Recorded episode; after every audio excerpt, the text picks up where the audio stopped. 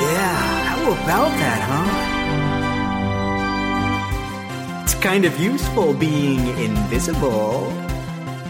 There are moments when you hear something and you know that's the million dollar idea.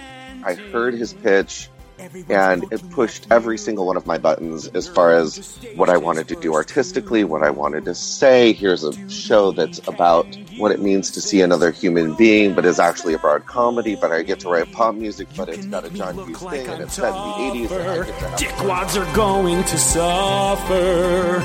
That's it, Griff. This is how we beat Chetwick at his own game. We just use your invisibility to make me popular. And then once we find a cure for you, I'll just bring you up to my level. You being invisible isn't a disaster. It's not even a problem. It's the solution. Oh my god. Oh my god. Now you have We would like to welcome you to our limited series on Invisible Musical. Invisible is a new musical created by David Hollingsworth and David Orris. I had the fortune of seeing a staged reading in Burbank a few months back and formed a friendship with these two lovely gentlemen that I just had to get to know them better and their process of getting this to the stage. We're going to be doing a series of episodes talking with them as well as some of the cast members and the creative team. And today we're going to jump off and see where this musical came from. So I'd like to introduce the authors, David Hollingsworth, who wrote the book, and David Orris, who wrote the music and the lyric. And to talk to them a little bit about where this all came from. So, why don't we start with the two of you, how you met, and the history of your partnership together? Sure thing. So we we actually met. Um, uh, gosh, was it was it really? Is it 2011 at that point? it's insane to think how that that's that's actually been like a full five plus years now. Um, but we, uh, I had just moved down to Los Angeles from the Bay Area, and uh, I knew that I had wanted to get into um, into writing musical theater. So we actually both uh, joined up at a, uh, a, um, a musical writing workshop in North Hollywood. Uh, it was then called New Music, or no, it was then it was uh, the Academy for New Musical Theater, and took a workshop there. And um, while we were there, we we I we hadn't actually had much chance to work with one another. It was it was sort of a thing where you kind of got paired off with a bunch of um, you know book writers and lyricists and composers, and uh, we we'd kind of been noticing each other from the periphery. But what really got us to eventually work together is we had an assignment where essentially all the book writers just had to pitch a show kind of out of nothing. Um, and uh, the one of the constraints of the assignment was that it had to be based out of something from the public domain.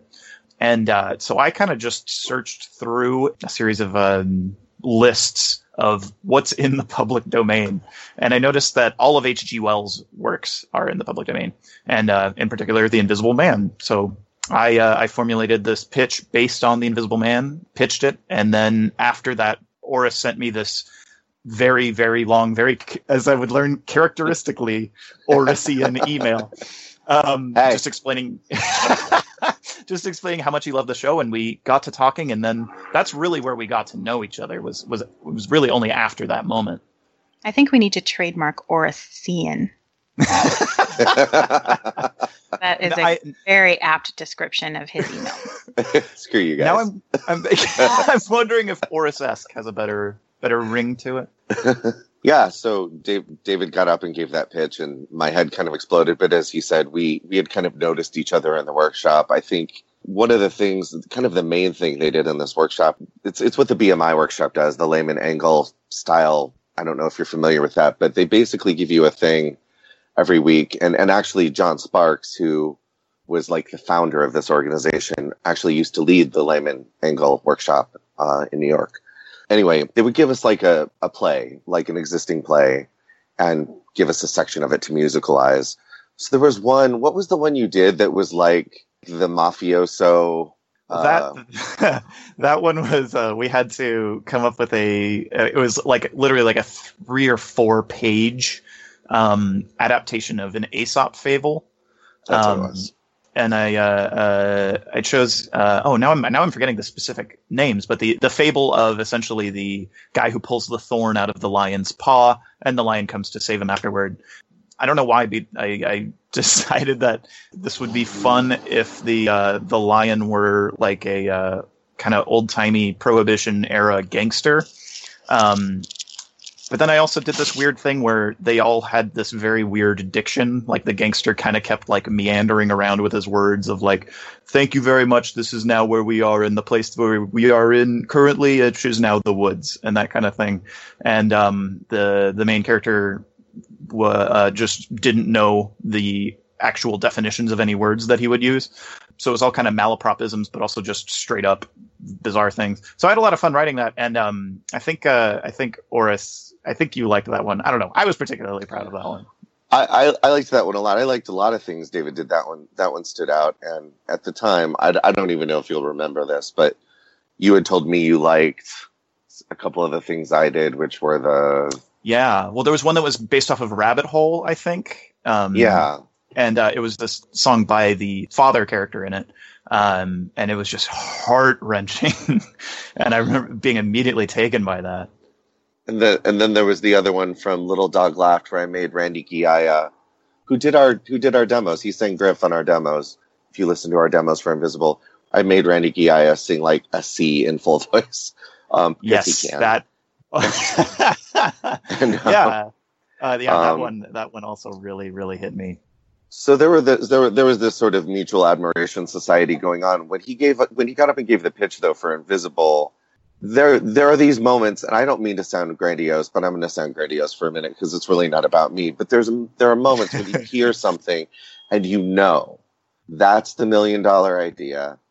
That is 100. Like I I heard his pitch, and it just every it ticked off.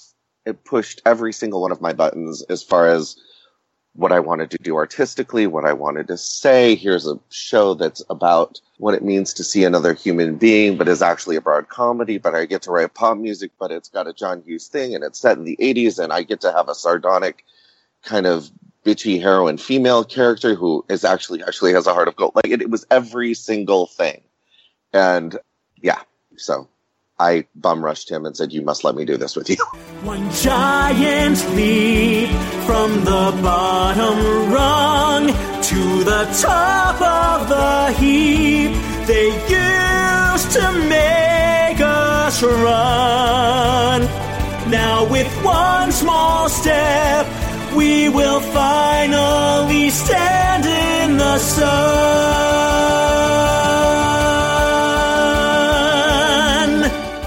For people who live under a rock, can you kind of dumb down the story of the Invisible Man and how you saw that as something that would be appropriate to set in a high school?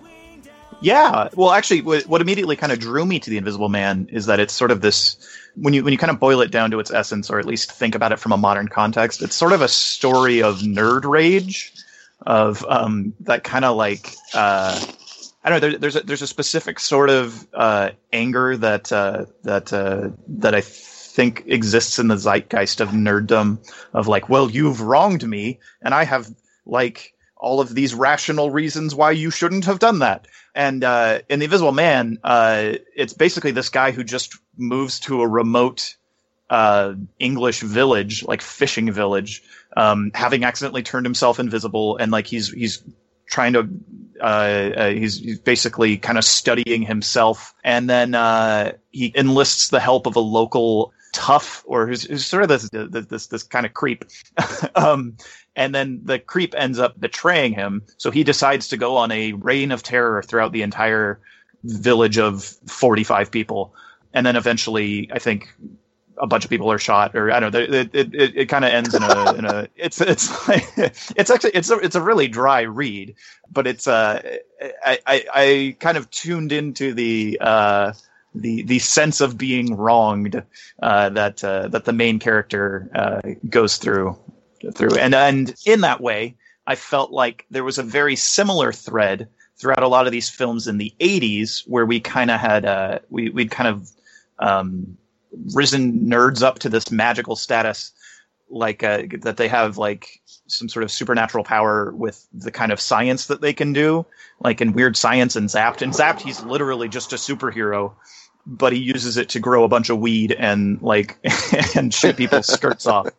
Um, but, but and look at Scott also, now. And look, oh boy, and um, but uh, but beyond that, uh, beyond that, there's also a, I think, a, a, pretty explicit undertone of revenge throughout all of those things. A lot of the, a lot of times, the nerds who are given this weird boon use it to sort of smack down the people who had been oppressing them the whole time.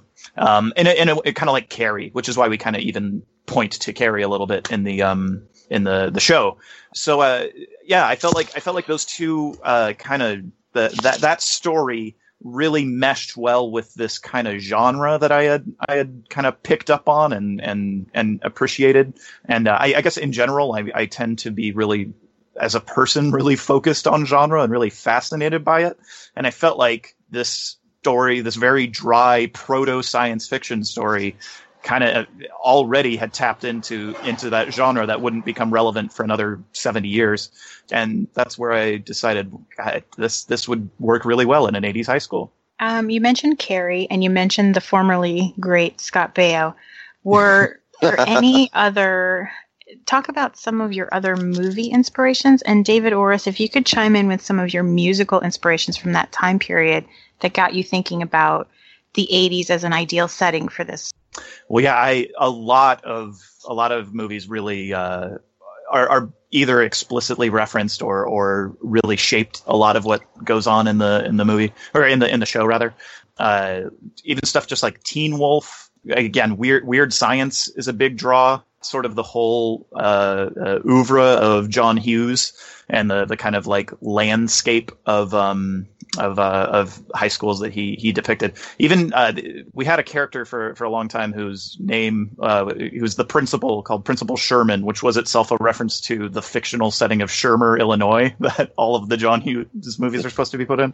I try to put in a bunch of stuff, a bunch of little Easter eggs like that that hopefully people people pick up on. But but yeah, like uh, yeah, Weird Science, Zapped, Teen Wolf. Um, not not necessarily going into like Teen Witch, but like but but but yeah stuff in that kind of in that kind of uh, oh and of course like revenge of the nerds just general explicit nerd revenge yeah that kind of thing and, and did you say the breakfast club some kind of wonderful also that that stuff's all there yeah yeah yeah uh, some kind of wonderful is an underrated john hughes movie totally in my agree totally agree. i like agree. it as an an overcorrection of pretty in pink that's my favorite Correct. part I, I kind of see Hemlock as the Mary Stuart Masterson character a little bit. Yeah, Hemlock has a lot of different characters and and um, and just actually a lot of people from my life just sort of poured into her. So yeah, she's yes. she's she's a real receptacle for a lot. And what about music? I thought about music in terms of character. That was one of the things that was really fun for me. I, I am not as um, genre driven in my creativity as David Hollingsworth is, but for this show I was, and it was actually a really fun thing to do. I think the fir- very first thing I heard um, for Chetwick, the bully jock, uh, was sort of the uh, bombastic, not just hair metal, but there's like a vocal thing that happened in the 80s specifically from the late 70s and, and from classic rock and what it turned to in the 80s. So like from the purity of something like Freddie Mercury and that kind of amazing kind of vocal wail, and its sort of digression into things like Guns N' Roses and Warrant and that kind of ah, that kind of you know I'm not going to scream really loud and hurt your listeners, but that kind of wail, that bombastic, self-involved thing that I thought was really really fun. So I put a lot of that kind of musically into like the bully side of things, that sort of hard rock, and then thinking about the twins, um, I immediately like heard a lot of Go Go's, Madonna. There are very specific nods throughout, and and I want people to catch those, but really, it's more of a vibe, an overall pastiche vibe. And uh, and we've been playing with it throughout. So like we just added in this whole like to the top of Act Two in this new revision. We've added in like sort of a Michael Jackson musical montage kind of moment, complete with the thriller type werewolf howling and um, Billie Jean dancing. I don't know. I lost my mind a little bit, but uh, so so in I the just, best I, way though. um, and then and then like there's like the you know our nerds are sort of like the main part of the story, and so I thought a lot about like Erasure and Depeche Mode and New Order and things like that. um, and that's kind of got a real heart. Um, that's a, that's a real, I would say, melodic musical touchstone for the heart of the show. Is that kind of genre? So mean and stark, cause me, I'm just that spooky girl, that girl in the shadows, that weird girl in black who's always standing in the dark. I just wanna say it out loud. I just need to say what's true. I'm always lost in the crowd, but for seven years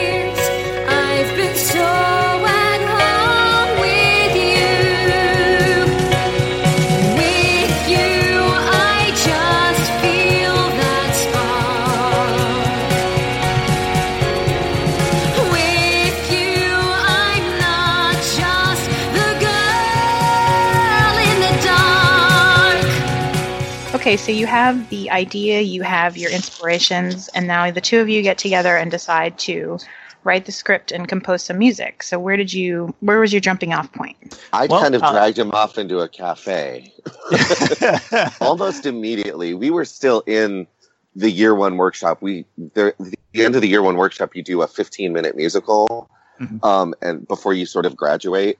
Before we even did that, I had him in a coffee shop in Westwood, um, outlining outlining Invisible. I was like, yeah, yeah, whatever. With this 15 minute musical, this is the thing. Um, we loved the 15 minute musical and we poured ourselves into it, but Yeah. even bef- like nine months before we decided let's go ahead and do the next workshop just to give ourselves some deadlines we had already been working at it for a good spell Yeah, uh, we actually we we we used a lot of the the kind of the ANMT Lehman Engel um, style of uh, we we outlined and basically wrote the entire show as a play before adding a single note. I mean, Orris, you you of course were off on the side. Uh, kind of pouring your heart into into songs already but before we committed to any any specific like this is this is where this is going to be like that that's that we we had to kind of justify it story wise and actually we we did something that even um uh, we had heard frequently from Stephen Schwartz um at the uh, the uh, ASCAP um, kind of musical theater uh, uh, competition workshops, I guess you would call those. work yeah Um, workshop. We go every year.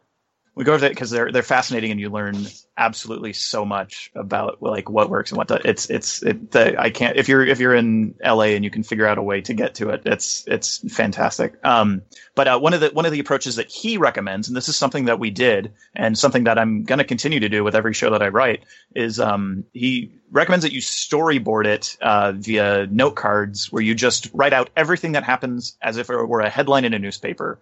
You know, this character talks to this uh, character, they confront each other about this, and the other character leaves, and you just sort of write all those and uh, put them up on a wall and kind of take a look, like just seeing the story from a bird's eye view how often is your main character on stage? What are where does it seem like plot point like big important plot points are they too far apart? Are they too close together? Are they too crammed in one spot?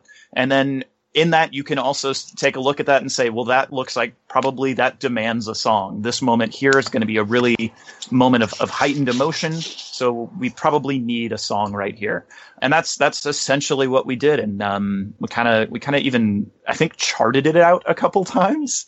I think we Mhm. still have the old outlines where it's essentially like that, but on like an Excel spreadsheet. oh yeah um, yeah, like you know, saying where we are physically in the show, where the song is coming up, and then uh, and kind of kind of looked at it that way.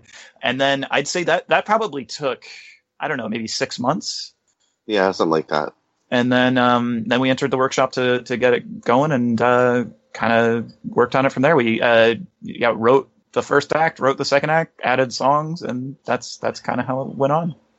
One of the things Stephen Schwartz said that we've really stuck to that really helped me think about the structure of the show too is, you know, he he used Wicked. I'm a huge Wicked fan, so I I talked a lot about Wicked as we thought about structure, just because I've seen it like 30 times. No shame, and he would say, you know, you've in the case of Wicked, this is a story about two. This is a story about a friendship. This is a story about these two women.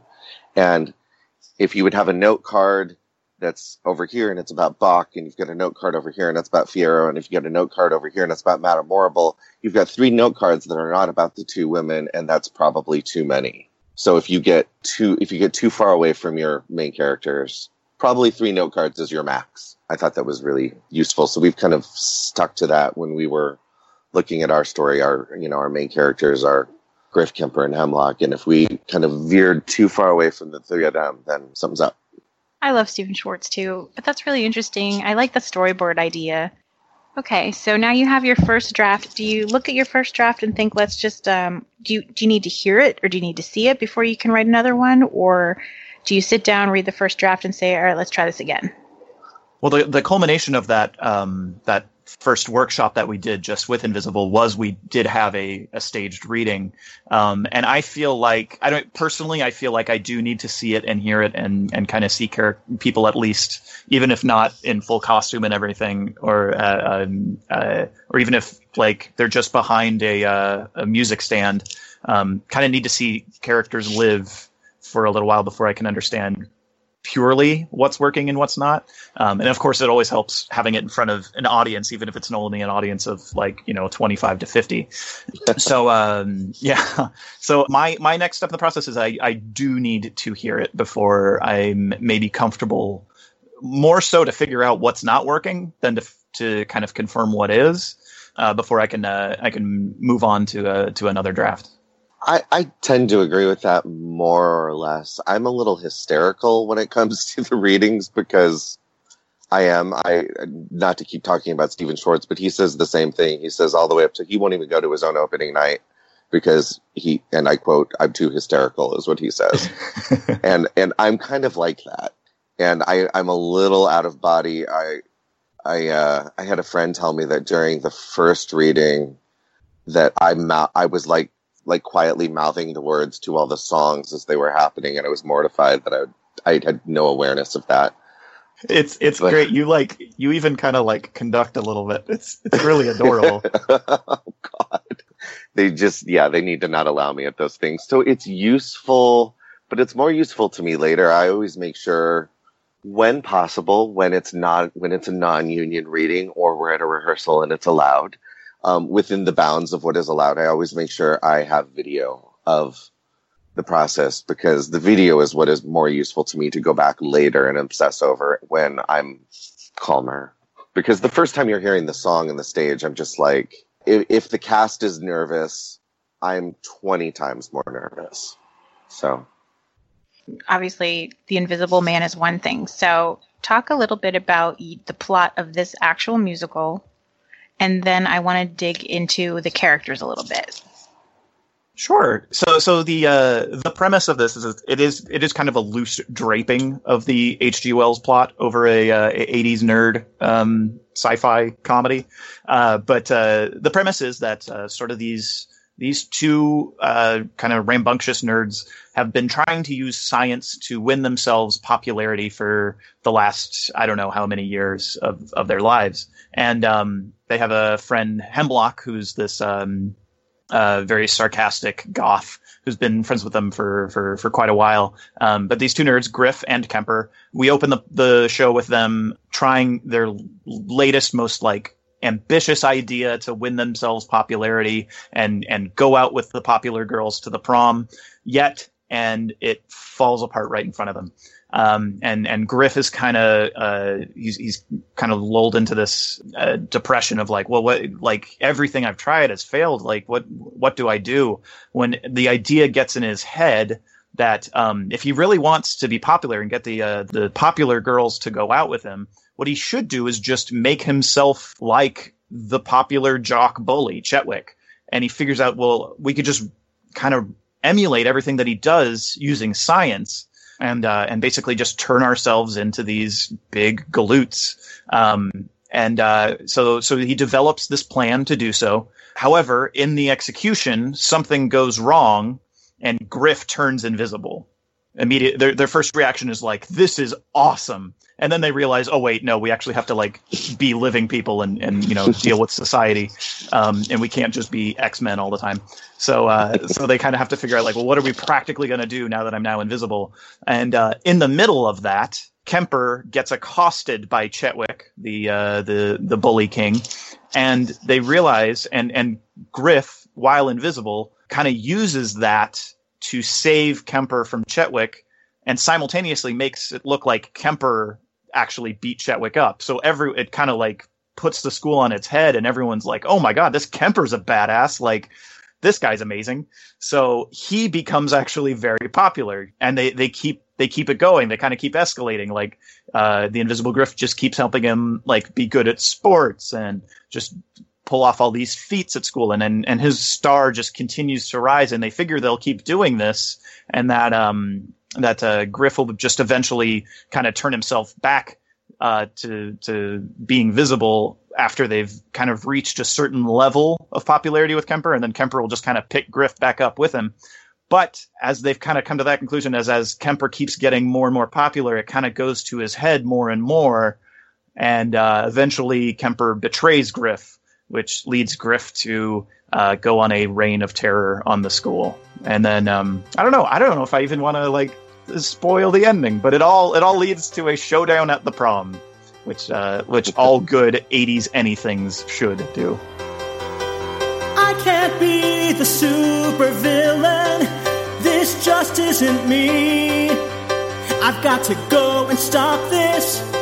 I've got to make Kemper really see. I've got to get to the prom. I can't wear this stiff tuxedo. Shut up. Your bow tie is blue. But my tuxedo t shirt's awesome. Just shut up and do what we tell you. We've gotta get to the prom. Griff's become a full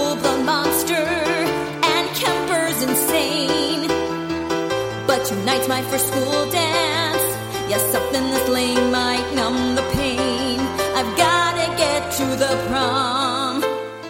You're talking about the characters, Griff and Kemper and Chetwick and Hemlock. What were the inspirations for these characters? Because even though they're kind of archetypes in high school, all of them have a little bit of an edge. So, did you have specific inspiration for creating these characters, or are they complete fabrications of your own mind? Well, there's definitely a lot of um, yeah inspiration. Like Griff is when I am in a certain way. like Griff, the the kind of excitability and the overanalysis of things that kind of comes from me. Um, but he's he's also kind of like colored by a lot of the kind of um, there's there's there's I guess a a stock kind of benign nerd character throughout the 70s and 80s who's just very like very happy to be a nerd and very ambitious and has a lot of ideas, but who um, doesn't really want to. Um, is not is not unhappy with the fact that he is a nerd. He kind of just wants it to use it to to better the world a little bit, and that's kind of that's kind of great. Griff has a very like scientifically twinged approach to everything that he does, um, and uh, I even thought a, bit, a little bit about um, oh gosh, oh who's the Carradine in Revenge of the Nerds? Uh, the main the main one, the one who's not um, David. I guess David. Thank you, David Carradine. Perfect. And then um, Kemper, I kind of wanted to uh, specifically uh, the model for him was kind of explicitly um, Anthony Michael Hall in Weird Science, but also just that kind of um, really raunchy nerd, which is also a thing of of the dude who really wants to get laid, but like has absolutely no idea what would make someone want to be attracted to them. Like, just thinks that the like that sex is just sort of this amazing like you know mass that uh, that kind of gravitationally pulls everything into it, and that by just being disgusting, that will somehow make people attracted to them. Um, so that's where a lot of and I there's probably more of myself in Kemper than I want to admit, also. Um, and then in um, uh, Hemlock is is kind of based off of actually a lot of a lot of uh, women from my life, um, uh, but uh, also that kind of like. I mean, I, I, I feel even kind of lame saying it, but but there's sort of like a, a dark manic pixie dream girl stereo like it's it's strange to even think of it calling it a trope because it's something that sort of has existed a lot in my real life of um of just these girls who are just into awesome stuff and they're dark and they're depressed and they'll teach you about Bauhaus and they'll teach you about like like they'll be the first person to tell you about the Smiths when you're when you're young. But they're they also just seem like by the fact that they're like sad all the time like you're like man you must really know what's up like and and so I, I have I have a real attraction to that that kind of type. and um, uh, Hemlock is sort of my my expression of of that a little bit, but she's she's also based off of a lot of uh you know a lot of the characters of that type in in pop culture. A lot of um, uh, yeah, John Hughes has has a lot of that going on. Uh, actually, uh, Lizzy Caplan's character in Mean Girls even was was a little bit something I was thinking. That's that's kind of outside of necessarily the time frame that we're talking about, but I think fits in with that culture a lot. Yeah, um, yeah, and then uh, Chetwick, of course, is just based off of like bullies in real life and fiction of just like how is it that people like this dude? Uh, how is it that like this person has so money, so much money. And I guess nowadays, how did this? How is it that so many people like this dude that they elected him president? Like the, there's a lot of right. that kind of uh, like I, we all kind of deal with that kind of person, um, or at least I don't know. I, I feel like I do, and um, uh, so that's that's where a lot of Chetwick kind of kind of comes in, and um, of course you know like like Biff from Back to the Future, that that kind of thing too. And David Orris, where were you? Um, did you collaborate on creating these characters, or your insight into them during the whole process?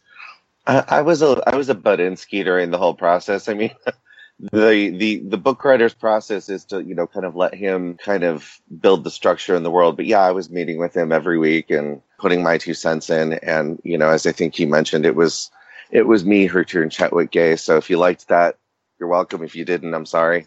And I think my my real input would be on the emotional level. So David, so Hollingsworth is looking at these characters structurally and what they have to do and what they have to say and how they get from here to there. So we look at Griff and Kemper and Griff is sort of this status driven nerd and Kemper is sort of the sex driven nerd.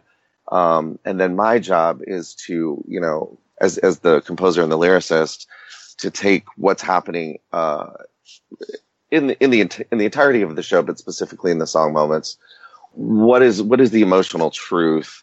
And in musicals, as you know, obviously, oh, what is the emotional truth that is obvious that that is often unspoken, but in a musical, we're going to say it. And uh, we're you know, so it that that was kind of the fun of it too, is to, you know to say right out loud. I mean, when when you have a, a character like Kemper like I get to take what David has sort of been building and then run wild with it because it's you know in songs like if i were invisible which is the a song in the second act where he kind of stands there and declares all the totally unuseful things he would do with his invisibility all the all the pervy things he would do with his invis- invisibility. That, that was that's a really fun challenge. Um, so david creates it and then i kind of run away with it now, how does that work when um, you know the book is finished? You guys are starting to write music and you're starting to collaborate. Do you sit down just the two of you and kind of go through it step by step and say, "Oh, here's the song that I wrote for this moment"? Or Hollingsworth, when you have a script, do you say, "Oh, I really need a song here at this moment"? It's actually it's a little little column A, little column B. I think for the most part, it's it's we as, as even as we're we're building the outline and and talking about the show um, and uh, and saying that looks like a, a, song moment right there. We we like some stuff kind of gets rewritten around to um to or or at least in that moment to to I guess insert a song. Um, but uh, for the, for the most part, what we actually our, our process is largely we think that this moment requires a song let's sit and and just talk about what that song is going to be, what where the character is going to be at the beginning of it, where they're going to be at the end, um, and then our personal style was then usually um, we would we would again sit in a cafe somewhere on the west side and i would just talk for 45 minutes of just complete stream of consciousness what that character is going through in that moment and what they'd be feeling and like what what would be running through their head that would uh, necessarily need to come out as a song. Um, but uh, so but I'd have pages and pages of Hollingsworth ease and you know like 10, 10 pages of that brain. And then i get to like scrunch that down into like four stanzas. Yeah. But i think i think we for the most part and maybe it's just because of the comfort we have working together but we rarely had a moment where one of us thought a song should belong somewhere and the other disagreed we had moments where one of us said i think a song would go here and the other one was kind of like oh okay I, I hadn't thought of that about that we've never uh, yeah disagreed about whether or not a song should exist yeah. Um, so, and I, I don't know if that's just yeah the benefit of of kind of having someone on your collaborative team who's really on the same page with you for the most part, or if that's just how how you know the kind of the natural rhythms of musicals end up sort of forming. But uh, yeah, Hollingsworth will will hate this statement, I think, but we're both Gemini's.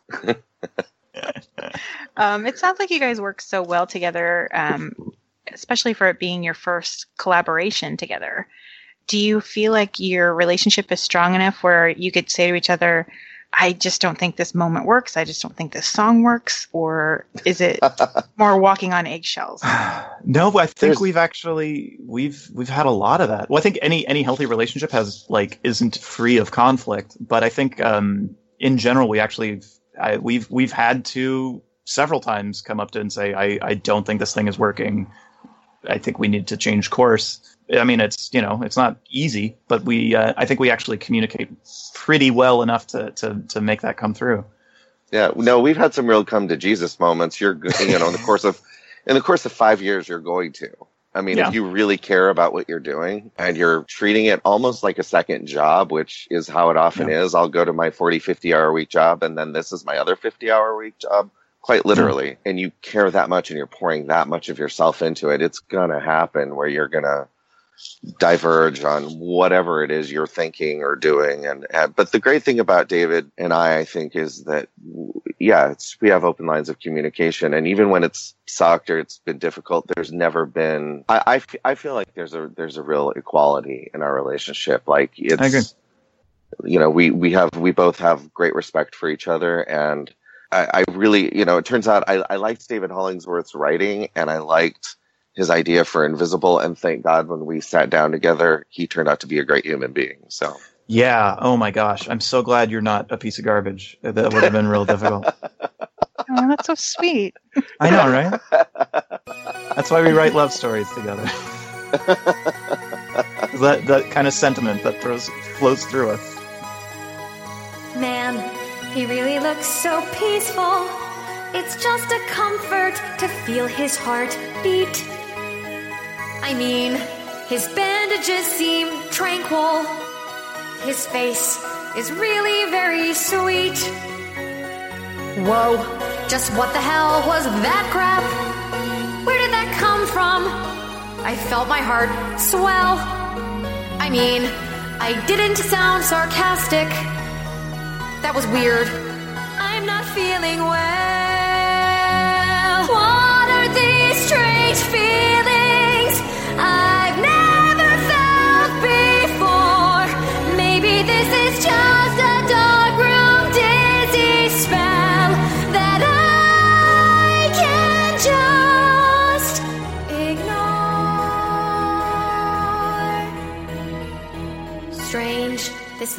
You both mentioned that this isn't your full time gig. So you obviously you you both have other things you do, forty hours or fifty hours, as the case may be, a week.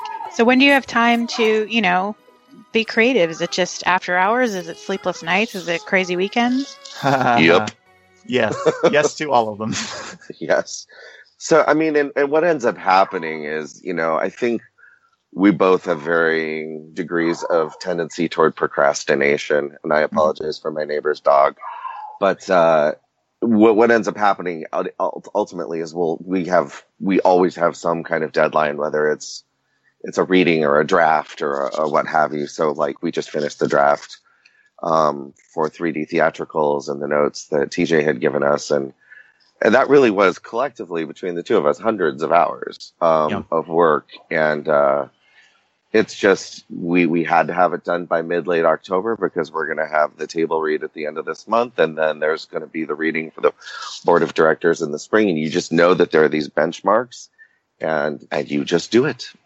yeah, it eventually happens through blood, sweat, and tears. But you know, the you you, you hope that you know one day the show gets produced and um, maybe you know maybe good things happen. Okay, so now you have the script. Everything is ready to go, and you're going to get ready for the first reading. Thoughts before you go into it?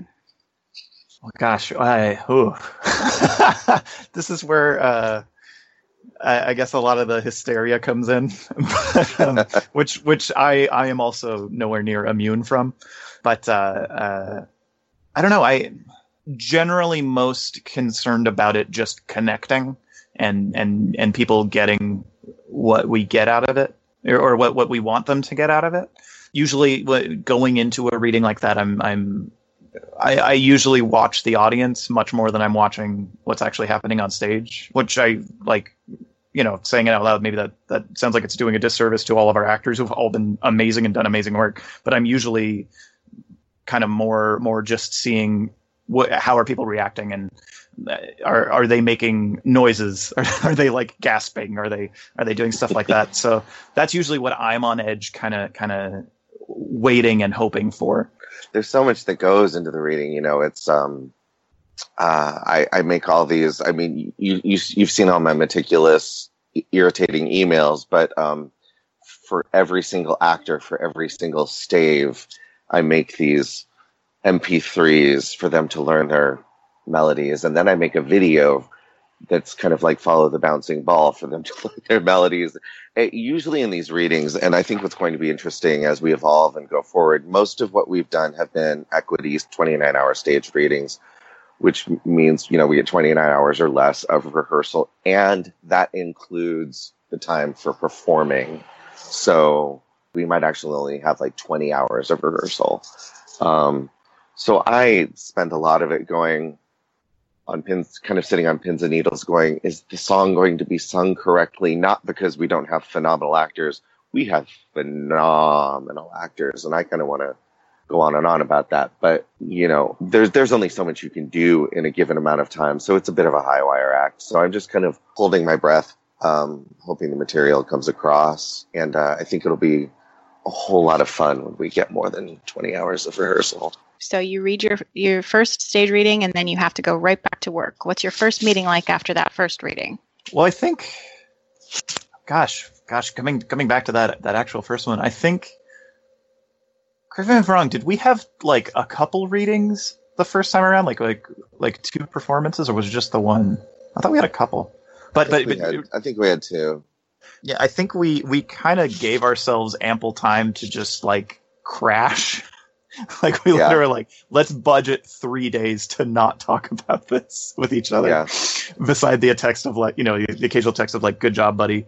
But like I think we just we we gave ourselves a lot of time to really sit and process. And then um we after that we kind of we thought about like uh we I, I believe we we just sat down and went through a lot of the feedback that, that we'd received from from um, the workshop and, and even from audience members and um, I don't know. I, w- I would say it was probably only a couple days after that that we kind of were like, all right, let's get let's get cracking on the next uh, next revision. Yeah, I mean, I think after the for me after the reading, there's usually a, a huge sense of relief. Yeah. Um, it, it's kind of like we we did the high wire act and they got all the way across the wire. Like we yeah. we've never had a reading where I felt like it went really badly. You know, I felt like I feel like every single reading we've gotten so lucky with all of our actors that could pull it off. I mean, the very, very first reading with Ken Allen Neely and Matt Borer and Dana Shaw and um, all the way through everybody we've ever gotten to work with. You know, the, the last couple readings, we haven't talked about the amazing Christy Brooke or Natalie Holt or Alyssa Rupert or Nikki Coxwell or I, will, I want to go down the list and Melvin Batang and Sarah Gonzalez, and I'm going to get in trouble because I'm not naming people, but um, we've had so many, so many amazing actors just show up and kill it. That usually after the reading's done, I just kind of feel like, wow, that was amazing, and how did we get away with this? But yeah, like David said, about three days later, then we're you know nose back to the grindstone because because uh, we got we got high hopes. Holy crap! This could work. Then I will rule this school. Turning IQ into muscle, making all these cretins drool. With my genius exposed for all the world to see. Their mouths agape at my glory as the spotlight shines on me. Thank you for listening to part one of our series on Invisible the Musical.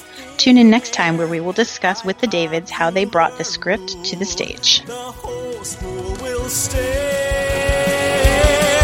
you'll see I'm the stud you thought Chetwick was. You'll see I was never that nerd. You'll see my name lit up at. You'll see how I get the last word. You'll see